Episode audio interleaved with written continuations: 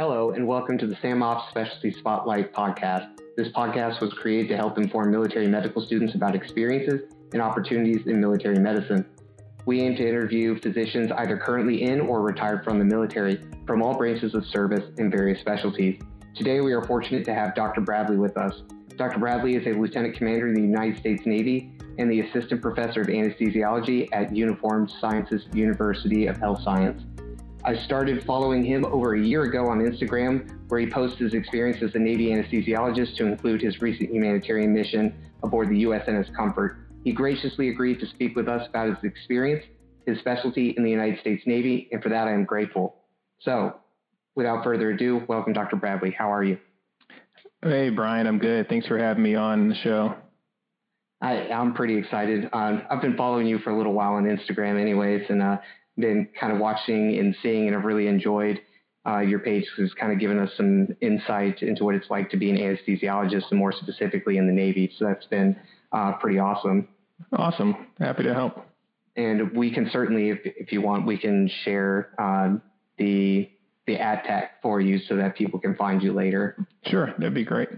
All right. So, uh, so for our first question is uh, really just the basics. Uh, I know I shared a little bit about you already, but do you, you want to share like where you're from, what medical school you went to, how you got into the Navy, any family information? Sure. So I'm Stephen Bradley. I'm an anesthesiologist, uh, board certified by training. I attended the Howard University College of Medicine in Washington, D.C. I actually applied for the HPSP um, when I was a first year medical student and ended up not being selected to the program. I went on to attend the University of Chicago Medical Center for my residency in anesthesiology and critical care. And at that point, I accepted the FAP, so the Financial Assistance Program. So I ended up uh, joining after my intern year.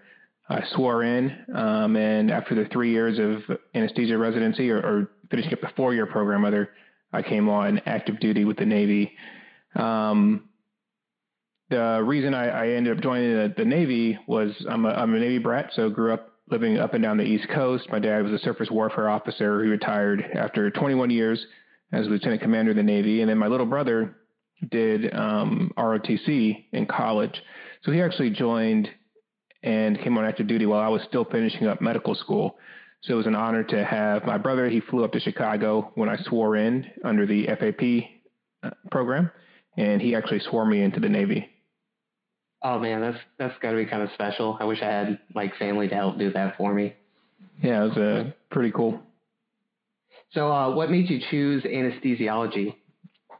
Yeah, it's a great question. Um, during medical school, I arrived at Howard.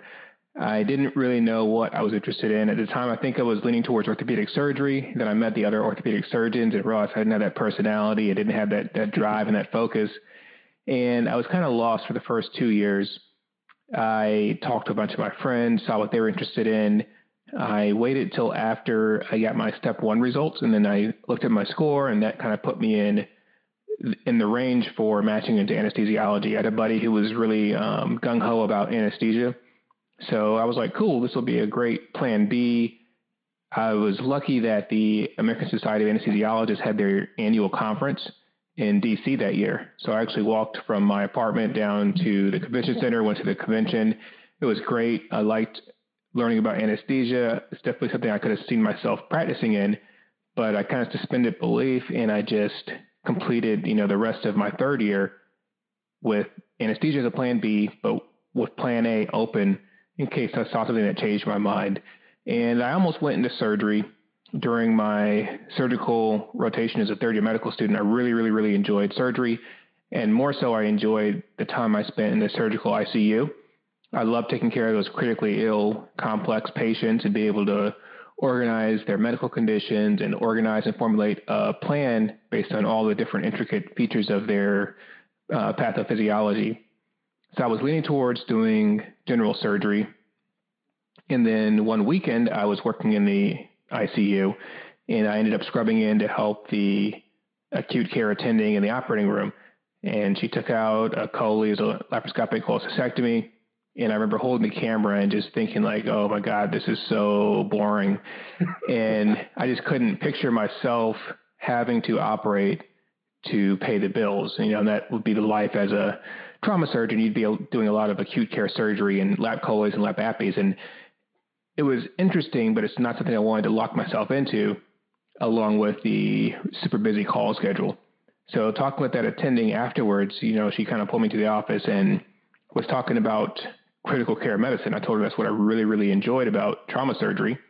And she told me, you know, you can do critical care through a number of different pathways. You can do internal medicine and do pulmonary critical care. You can do peds.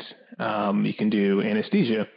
And that kind of married the two things that I liked in my head anesthesiology and critical care. And from that point on, this is probably halfway through my third year of medical school, I was like, all right, sure, I'm going to go full tilt and I'm going to apply to anesthesiology. So I kind of have similar views because I, am also very interested in critical care. So that, that kind of leads me into my uh, next kind of question here. Um, have you done a fellowship in critical care by chance? I have not. So when you apply to anesthesia programs, there each anesthesia department kind of has a specialty, if you will. So at University of Chicago, we were the, the Department of Anesthesiology and Critical Care. I think Hopkins is anesthesiology and pain medicine. I think there's one out west that's anesthesiology and perioperative medicine. So they kind of build themselves as kind of the second thing, the second best thing that they're good at. So anesthesiology at uh, University of Chicago, it's a powerhouse program for ICU and critical care. It's kind of the focus of their program, aside from all the other general anesthesia things that they have going on. So I have not done the fellowship yet. I was going to apply coming out of residency, but having taken that FAP scholarship, I had to check in with the Navy. And I remember because um, after I swore in, like nobody talked to me from the military ever for the next three years. Um, so before I applied to residency, though, I remember thinking I should probably ask the Navy if I could do this um, before applying to fellowship. So I Googled like Navy anesthesiology and I found a name and specialty leader sounded like a good person to ask. So I emailed that person and was told, you know, the Navy doesn't have any need for critical care trained anesthesiologists at this time. And, and that was fine, you know, so I did not end up applying. I have not yet done the critical care fellowship, but I do hope to go back and, and complete that soon. Fantastic. So, um, as far as that goes, so you currently your role is assistant professor uh, of anesthesiology for the USUHS uh, school, correct? Correct. I am, I am an assistant professor. Can you elaborate a little bit more on what you do on the day to day as uh, assistant professor?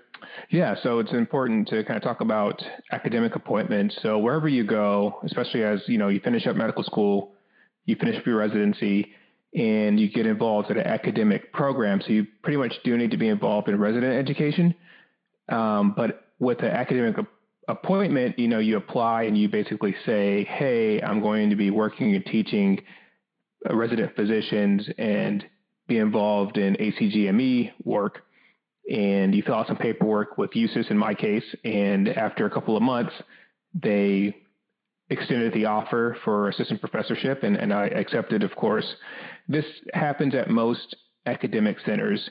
On the outside or civilian programs, typically, at least for anesthesiology, they'll want you to have completed a fellowship at, at a lot of places before they offer assistant professorship. Uh, but once you're on that track, there's a couple of things you do academically to promote from assistant to associate, and then eventually to full professor.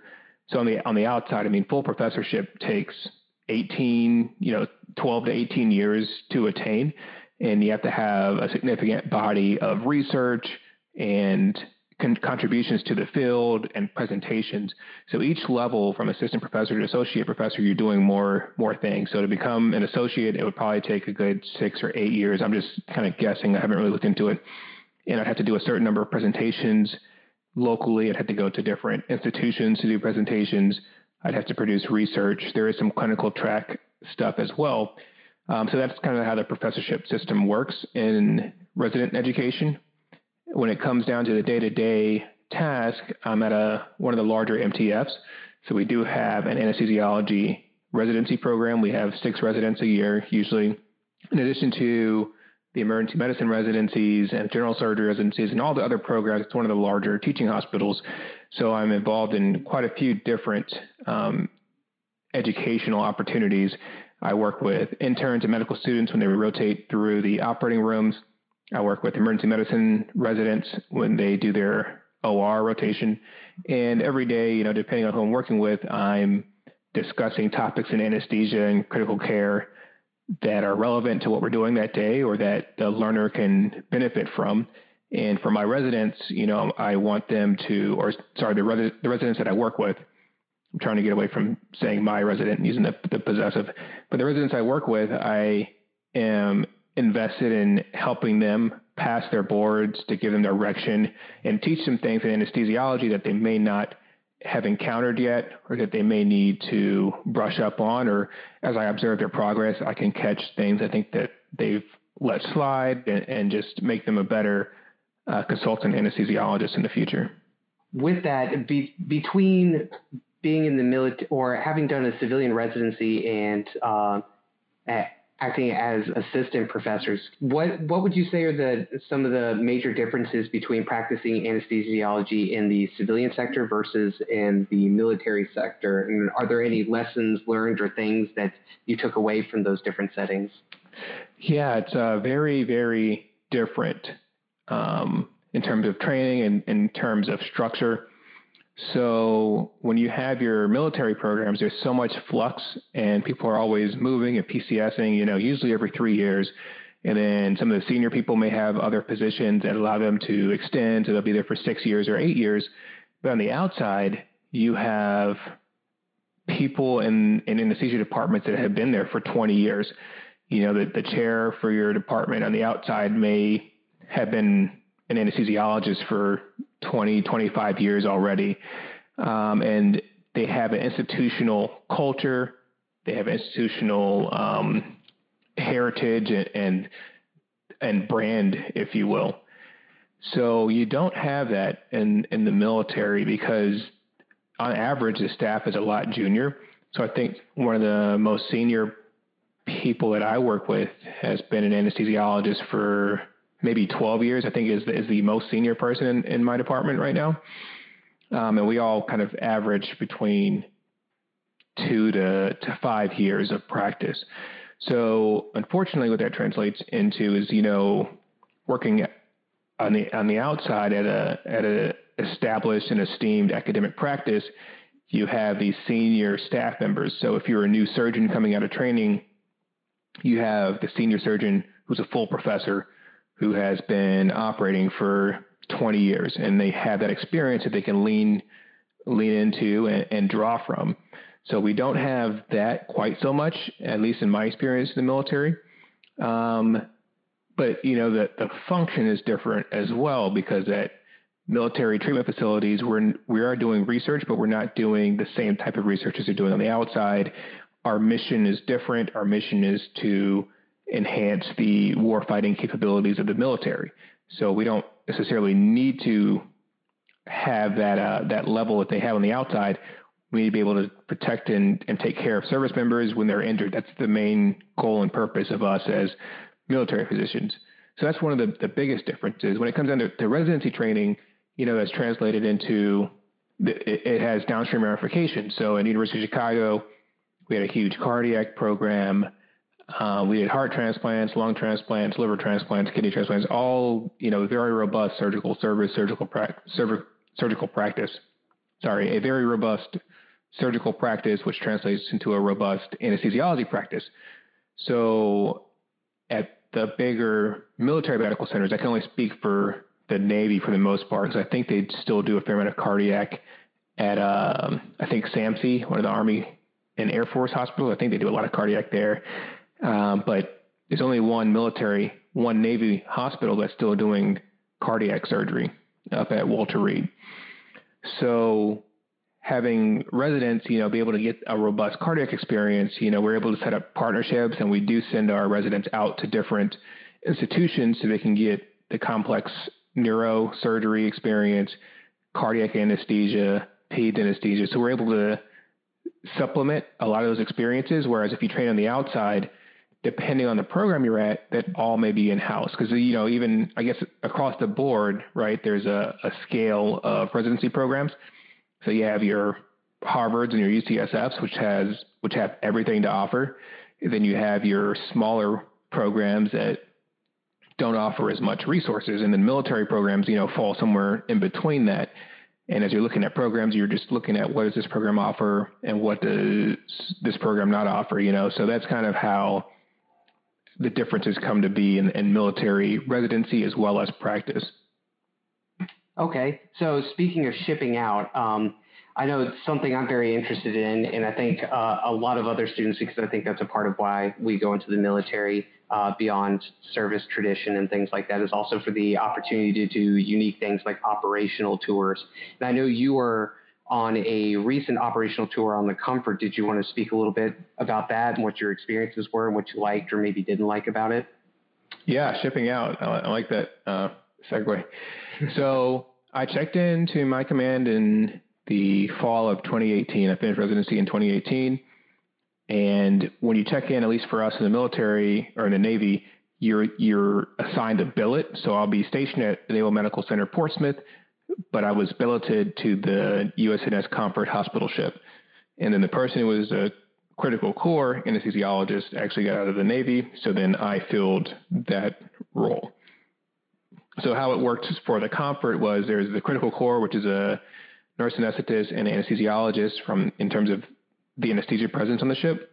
And then depending on the mission, they bring on more crew, the, the reserve operating status, the FOSS, the full package. Depending on what they're going to do, that's how they decide, you know, how many anesthesiologists do they need, how many surgeons, how many nurses. So as the critical core member, though, every time the ship goes out, I'm attached to the ship.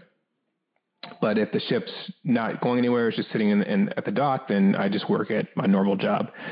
So in May of 2019, we found out you know they were planning a humanitarian aid mission. It's going to be six months and go to 12 different countries, just doing humanitarian aid, um, and uh, you know low risk outpatient surgeries, just to to kind of spread good vibes uh, across Central America, South America, and the Caribbean. So since I was attached to the ship, you know, I showed up in uh, late May and started to go through inventory. You know, nobody really taught me how to do any of this. I didn't really know what the mission was. Um, I didn't know what we had in stock. I didn't know who had ordered stuff. And I was the department head of anesthesiology, uh, as it were. So, you know, I'm, I'm, looking through lists, trying to decide, you know, what do we absolutely need to be able to do the mission. On the hospital ship, there are, uh, it says on Wikipedia, eight operating rooms, uh, CT scanners, um, a bunch of ward spaces. In actuality, we probably have about you know four to six good working operating rooms. We have a we do have an IR suite, which is pretty cool. So each of those rooms had a anesthesia machine in it, so that was good. We had paper charts, you know, figuring out what kind of records are we going to take, what kind of pre-op forms. So I gathered up the forms and the paperwork. I talked with the pharmacist. I'd actually gone to officer development school with the pharmacist that was on the mission, so we had a good relationship. And you know, looked at the formulary and what medications we were going to have for the mission, and make sure we had enough of the emergency medications that we needed. You know, dantrolene or Ryanodex if you're doing anesthetics in case you run into MH. Um, just all the critical care medications and drugs that we would need. And finally, we you know, pushed off in June, heading down to Miami and then through the Panama Canal. We ended up having a full complement. I believe there were uh, five anesthesiologists and, and four nurse anesthetists on that mission. And we ended up doing 1,200 surgical procedures, what the numbers say, but 600 of those were cataracts, which we didn't usually provide anesthesia for. The, the patients would take a Valium and just kind of sit there. The ophthalmologist would numb their eyes up and be able to do the surgery under um, very light sedation. So we did a good amount. I think I personally did 90 or 95 cases. We did a lot of palates because there was a plastic surgeon, a Navy plastic surgeon that came with us. There was also a Canadian oral maxillofacial surgeon, a couple of Navy OMFS guys. There were three or four general surgeons. There was a, a Navy ped surgeon. There were two Navy ophthalmologists. There was a ophthalmologist from the Mexican Army actually who uh, embarked with us. Interesting. And let's see, we had a urologist that joined us. Uh, so we had a, a, pretty pretty good complement of physicians. And, you know, we had the OR nurses and the PACU nurses and the ward nurses and the IC nurses and all that went along with it. So we had to kind of monitor and screen patients to see who was um, low risk enough to come onto the ship. And we kind of avoided the higher risk cases because we weren't really set up to deal with all that. So, yeah, we, we went to 12, 12 mission stops. Um, it was long. It was uh, rewarding. It's probably one of the better um, operational tours to go on in certain regards. You know, you're stuck on a ship. The accommodations aren't great, but you do get to use your skill set. There are different operational billets that they'll send anesthesiologists on. Um, so the, the, carriers are usually staffed by nurse anesthetists. So each carrier that goes out usually has one certified registered nurse anesthetist on board. They have a general surgeon, they have a dentist or an OMFS as well. And so anesthesiologists don't usually do the deployments on the ships. There's a couple of platforms that go to sea with anesthesiologists, but we also go operational with Marine med battalions.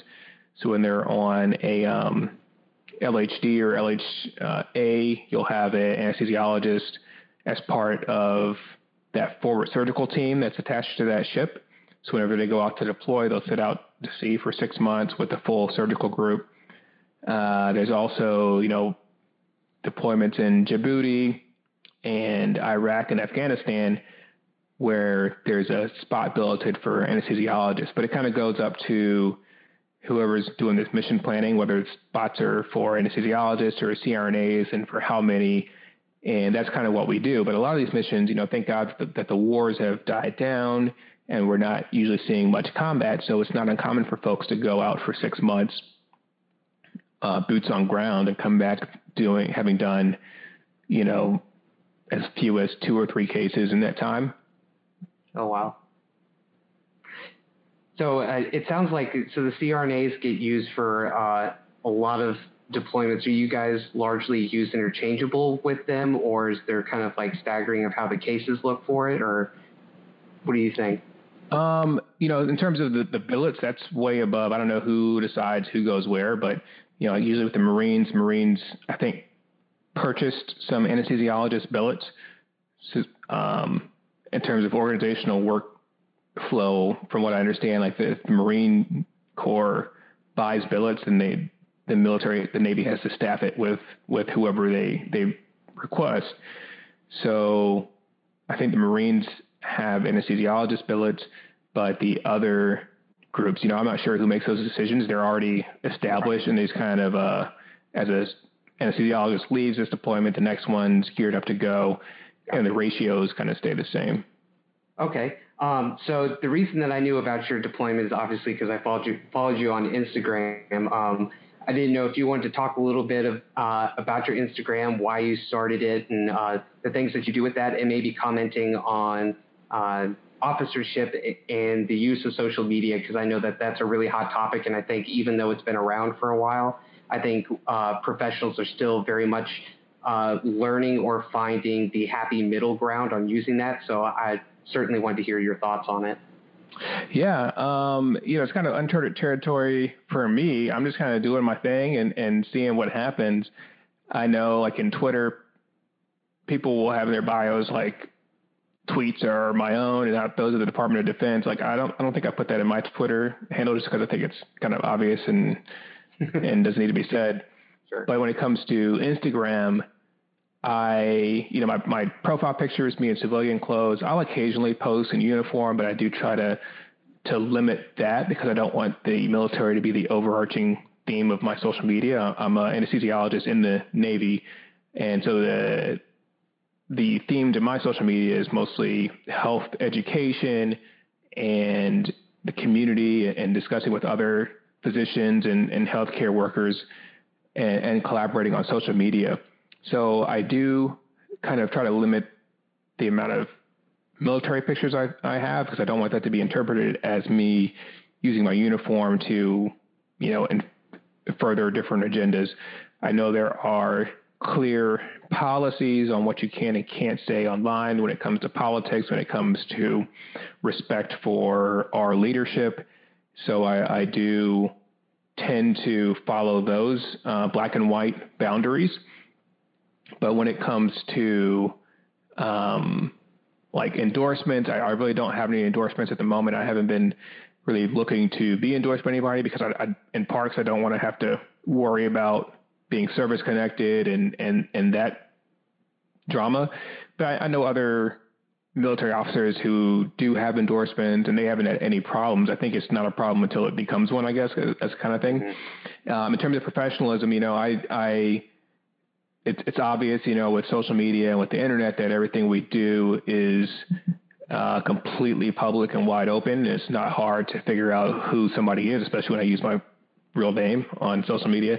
And then they'll scroll through a dozen pictures and see I'm in the military. So having that transparency helps keep me honest and accountable and appropriate because I know I can't, you know, just post crazy stuff because it's going to come back at some point in time. So, so far, you know, I haven't had a problem. We have a, you know, a pretty hot political climate right now, you know, so maybe I'll uh, repost people's comments or pictures as long as it's not too crazy or, or too offensive or too rude. You know, I'll kind of toe the line, but I I do take into account um, what statements I'm making and how it could come off to other people out there.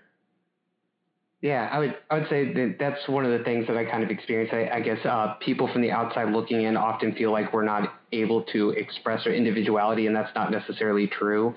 But we are kind of held to a standard that the general public isn't, and we do have to kind of be careful about how we present ourselves because whether we like it or not, or whether we say it or not, we are still a representation of our branch and of the U.S. military as a whole. Yeah, yeah, I know there's like different groups. Um, because I follow them on, on Instagram, like TikTok or military TikTok or something, and there's like, you know, people that do TikTok videos in their uniform, and I'm not saying it's right or wrong. It's something that I think I'm not going to do because it's a bit much, but you know, the, the videos are, are kind of entertaining. Um, there's definitely people that do that, and I don't know what kind of repercussions they may or may not have from doing so. Um, but you know, it's just not for me. Yeah. And for anybody who's listening, uh, if you want to find uh, Dr. Bradley or Lieutenant Commander Bradley on Instagram, you can find him at Stephen Bradley MD, correct? Yep, that, that's correct. That's me, TikTok videos and all.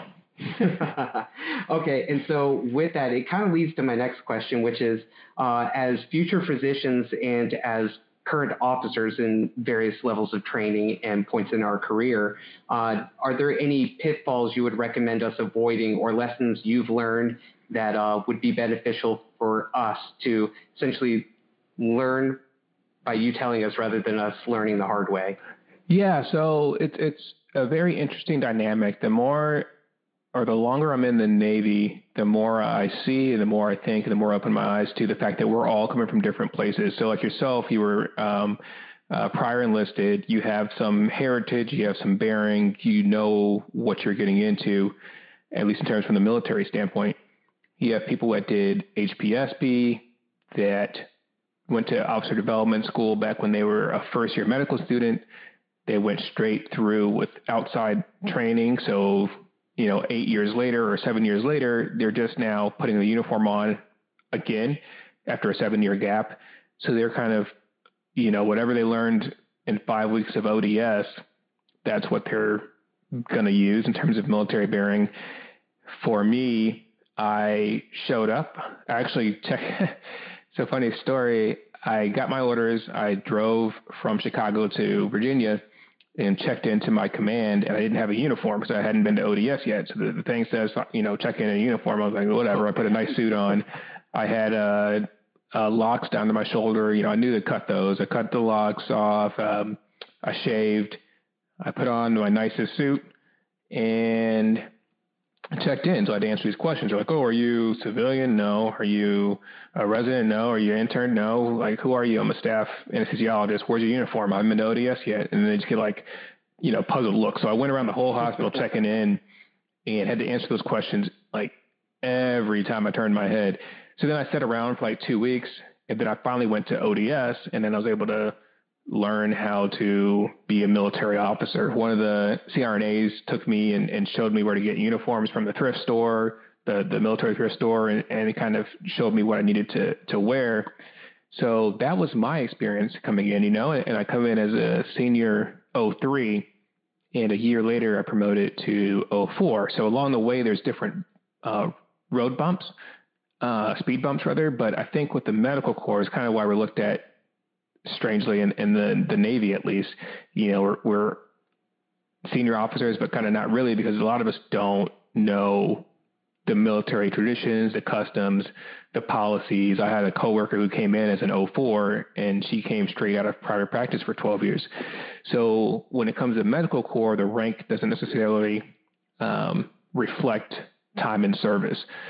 So I am try to be very humble. I try to be very cognizant of how things may be perceived or come across, or I look around and just kind of see what everybody else is doing and kind of try and do the same thing. So I, I fit in. To be honest, like most of the time I'm in the military, I just pretend like like I just you know watched uh, We Were Soldiers or whatever military movies I, I've watched, and I, I pretend that I'm a I'm, I'm acting, and it's worked so far. Um, I, you know, I rarely ever uni- wear a uniform. I, I wear civilian clothes into work. Uh, so you know, remembering to salute when I'm actually in uniform is something that that I think now I'm I'm pretty good at. But in terms of roadblocks or, or things to look out for for medical folks that are becoming officers, you know, I think just be humble. And some sometimes you're going to have those enlisted or senior enlisted, you know, correct your military bearing or sorry, did that uh it cut out for a second. Yeah. Okay. Yeah. Sorry, I had a, had a phone call. Um, sorry. One second. Somebody's trying to call me.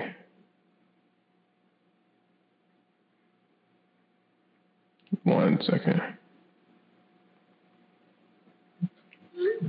All right, sorry. So, so you're you'll have some senior enlisted or some even junior enlisted that are going to correct your military bearing, and depending on how they do so, you know, as long as in a nice professional way, they're looking out for you and, and trying to make you the best service member they, they can be. And the other thing is to remember that the junior sailors or, or uh, soldiers are looking up to you as well. And you do have to set an example for them. Yeah, I would say that I, my battalion surgeons had a lot to do with my uh, choosing to continue to pursue medicine and actually had a lot to do with uh, encouraging me and teaching me and things like that. So I certainly looked up to them quite a bit. Um, as far as some other questions that we have here, uh, advice wise for students that are interested in pursuing Navy anesthesiology, uh, do you have any advice for them? Yeah, it depends on uh, where you are in the process. You know, if you are HPSP, definitely check about full-time out service spots. Um, you know, or, or there's a military residency training programs. Just look at what you want out of a residency training program and see which program most closely aligns with what you desire and what you're what you would like to be around. You know, location is huge when it comes to picking residency programs. So obviously, there's there's only a couple of places for military residency programs DC, which is great, uh, Virginia, and San Diego. So if you want to live in some place that's not one of those three places, then you should see about the out service positions. Okay. Um, and then lastly on our list, and then we'll be wrapping it up from here, is uh, do you have any recommendations on how we can develop that officership, kind of like what you were talking about before, there's kind of a limitation on what we can do as far as the military, especially while we're still in medical school. But do you have any recommendations on what we can do to kind of develop ourselves in preparation for uh, true active duty service after medical school? Yeah, I think that's a, a good question. It's a tough question. It's something that I still kind of struggle with because there's different pathways if you are going to be career service member and you're going to stay in for a while, you need to make rank, you're going to be approaching things a little differently. You're going to be more aggressive about taking on different collaterals and different leadership opportunities. Depending on your end goal, if you're doing your service commitment and getting out, then you may focus on still contributing to the department, but also, you know, setting yourself up for the career that you want after the ser- after your military service is complete. Mm-hmm. When it comes to being an, an officer, you're balancing that, or in my head at least, I'm balancing being the best military officer I can be with being the best clinician I can be. And usually those things coincide and go together. But at some point, you know, you can't be 100% squared away military officer and, you know, the best emergency medicine physician or the best anesthesiologist. You just don't have the time.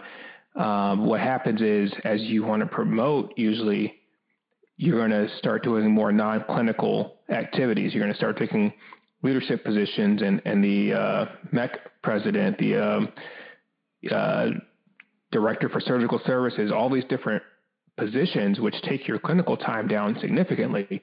So for me, I would much rather be clinical.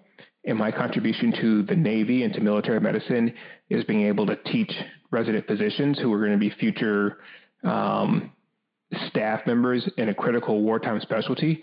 So that's my contribution to the Navy.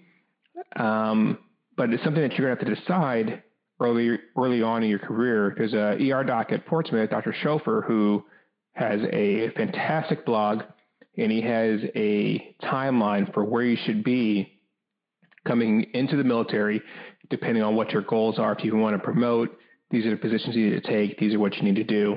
There is a clinical track, but you know, it doesn't usually compare as well to somebody that's, that has a more robust portfolio and CV. So a lot of it comes down to, to determining where do you want to be in a couple of years and what are your long-term plans with the, the military. I'm not saying, you know, be lazy and, and be a crappy officer, but, you know, is being president of the blood bank utilization committee and the organ tissue donation committee is that going to help your long term plan? That may help you reach 04 or 05, but that won't help you become a better physician. That won't help you if you decide to separate from the military down the road. So it's it's uh, an ever changing, ever evolving process that I, I don't have a perfect answer for. I think people will know once they get in. They'll be able to find mentorship and guidance in whatever direction that they want to pursue. Fantastic. I, I appreciate all the insight that you've given us today. It's been uh, really awesome. I've truly enjoyed it, um, giving me a lot to think about personally while I'm not obviously going into the Navy as we discussed before. Uh, but this is still a lot of very, very useful information just in terms of military anesthesia and just military residency in general. So I thank you for sharing with us. Yeah, thanks for uh, having me on to share. Absolutely. I, I will say I, I, am starting up on my YouTube channel, uh, Stephen Bradley MD on YouTube as well. I'm going to be sharing specific videos on military medicine and military life as an anesthesiologist. Oh, I'll definitely have to plug in on that. All right, and so with that, we'll go ahead and do the wrap up. That wraps up our episode with Dr. Bradley today. Thank you so much for your time and sharing your experiences with us and future military physicians. For those of you listening, if you have any recommendations for the podcast or anything you'd like to hear in particular, feel free to email sammopseducationchair at gmail.com. Thanks for tuning in.